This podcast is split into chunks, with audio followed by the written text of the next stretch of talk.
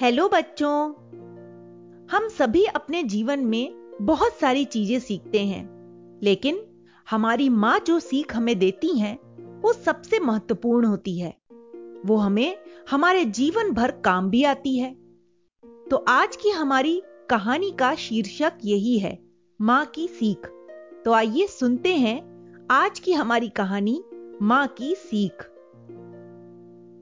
चुपचाप तू मुझे रुपए दे रहा है कि नहीं? दे दे, नहीं तो मेरे से बुरा कोई नहीं होगा, विक्रांत कह रहा था। बाबूजी, मैंने तो रुपए देखे तक नहीं, मुझे नहीं मालूम, यह छोटू की आवाज थी। अरे तू ऐसे नहीं मानेगा, कहकर विक्रांत ने छोटू के गाल पर तड़ाक से तमाचा मार दिया। छोटू पीड़ा और अपमान से रोने लगा। शोर सुनकर विक्रांत की मां कमरे से बाहर निकली। वहां छोटू दीवार के सहारे खड़ा सुबक सुबक कर रो रहा था। पूछने पर उसने बताया कि विक्रांत भैया कहते हैं कि पैंट की जेब में बीस का नोट रखा था। छोटू ने दोनों जेबें टटोल डाली थी, पर वहां मुड़ा तोड़ा कागज का टुकड़ा भी न निकला। अब विक्रांत छोटू को चुपचाप नोट रख देने की धमकी दे रहा था। मां ने विक्रांत को डांटा। तुम्हें किसी को मारने का क्या अधिकार है? तुम्हें ही अपनी पैंट की जेब देखकर धुलने के लिए डालनी थी ना। फिर वह छोटू से बोली, छोटू, तुम्हारे ऊपर हमको पूरा विश्वास है, तुम वर्षों से हमारे कपड़े धो रहे हो। जैसे तैसे समझा बुझाकर उन्होंने छोटू को घर भेजा। फिर उन्होंने विक्रांत को डांटा। तुम्हें इस तरह उस छोटू को मारने का क्या अधिकार है? गलती तुम्हारी थी, दूसरे को तुमने क्यों दंड दिया? माँ, नोट तो पैंट की जेब में ही रखा गया था ना, विक्रांत ने सफाई दी। तुम भूल करते हो विक्रांत, तुमने ही कहीं और रख दिया होगा। मैंने भी कपड़े की जेबें देखकर ही धुलने डाली है।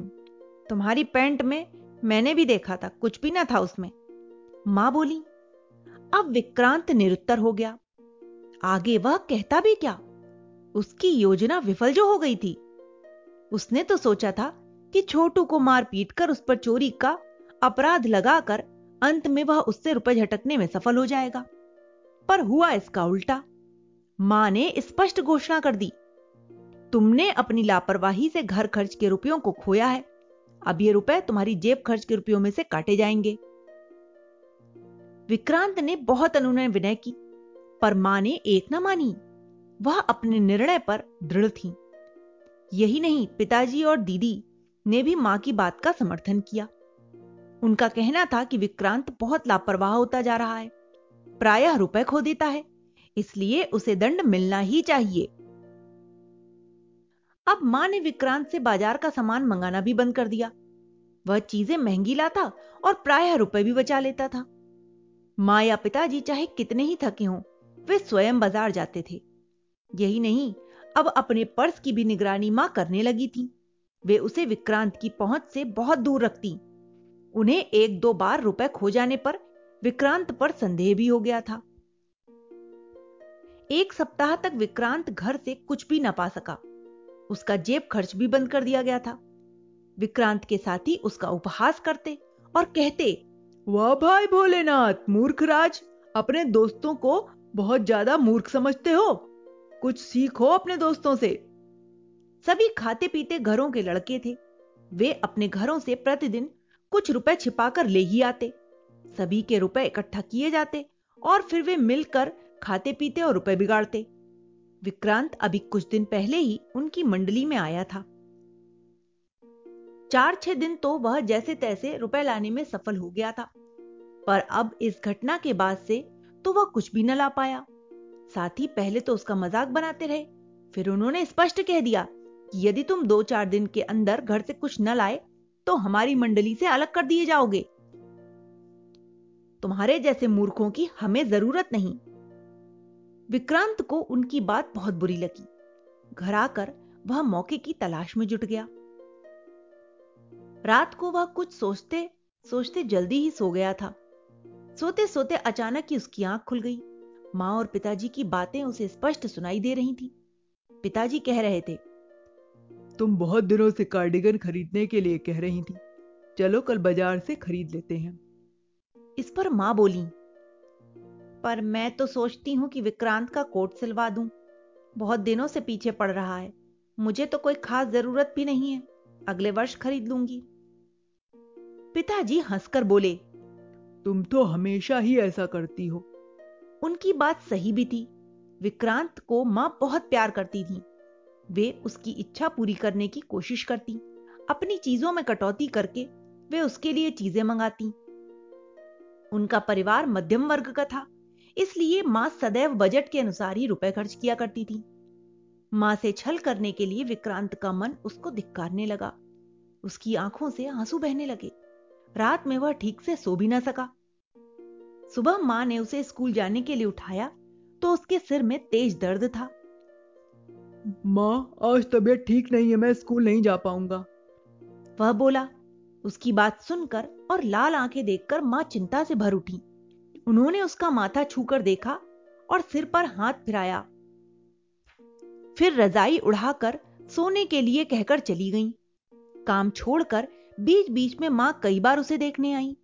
घर का काम समाप्त होने पर तो वे उसी के पास बैठी रहीं। वे विक्रांत का सिर दबाती तो तेल मालिश करती। अपने प्रति मां की इतनी अधिक चिंता से विक्रांत रो उठा। वह बहुत ही बड़ी ग्लानि का अनुभव कर रहा था। विक्रांत की आंखों में आंसू देखकर मां ने समझा कि संभवतः उसकी तबीयत अधिक खराब हो गई है। उन्होंने उसका सिर गोद में रख लिया और प्यार से बोली, मेरे बच्चे, बोलता क्यों नहीं, तुझे क्या परेशानी है? अब तो विक्रांत मां से लिपट कर फबक फबक कर रो उठा। वह कहने लगा, माँ माँ मैं तुम्हारा गंदा बच्चा हूं, मुझे खूब मारो, घर से निकाल दो। नाना, हमारा विक्की तो बहुत राजा बिट्टू है, माँ स्नेह से भरे शब्दों में बोली। उन्होंने विक्रांत को कसकर अपने सीने से लगा लिया। उन्होंने अपने आंचल से उसके आंसू पोंछे और फिर उसके चेहरे को ऊपर उठाते हुए बोली, राजा बेटे, सच सच बताओ, क्या बात है?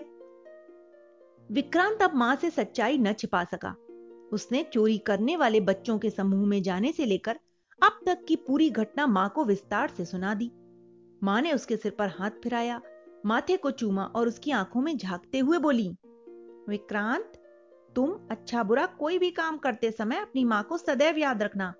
यह न भूलना कि बुरे कामों का पता कभी न कभी तो लगता ही है। तुम्हारे बुरे काम उसे जीते जी मार देंगे।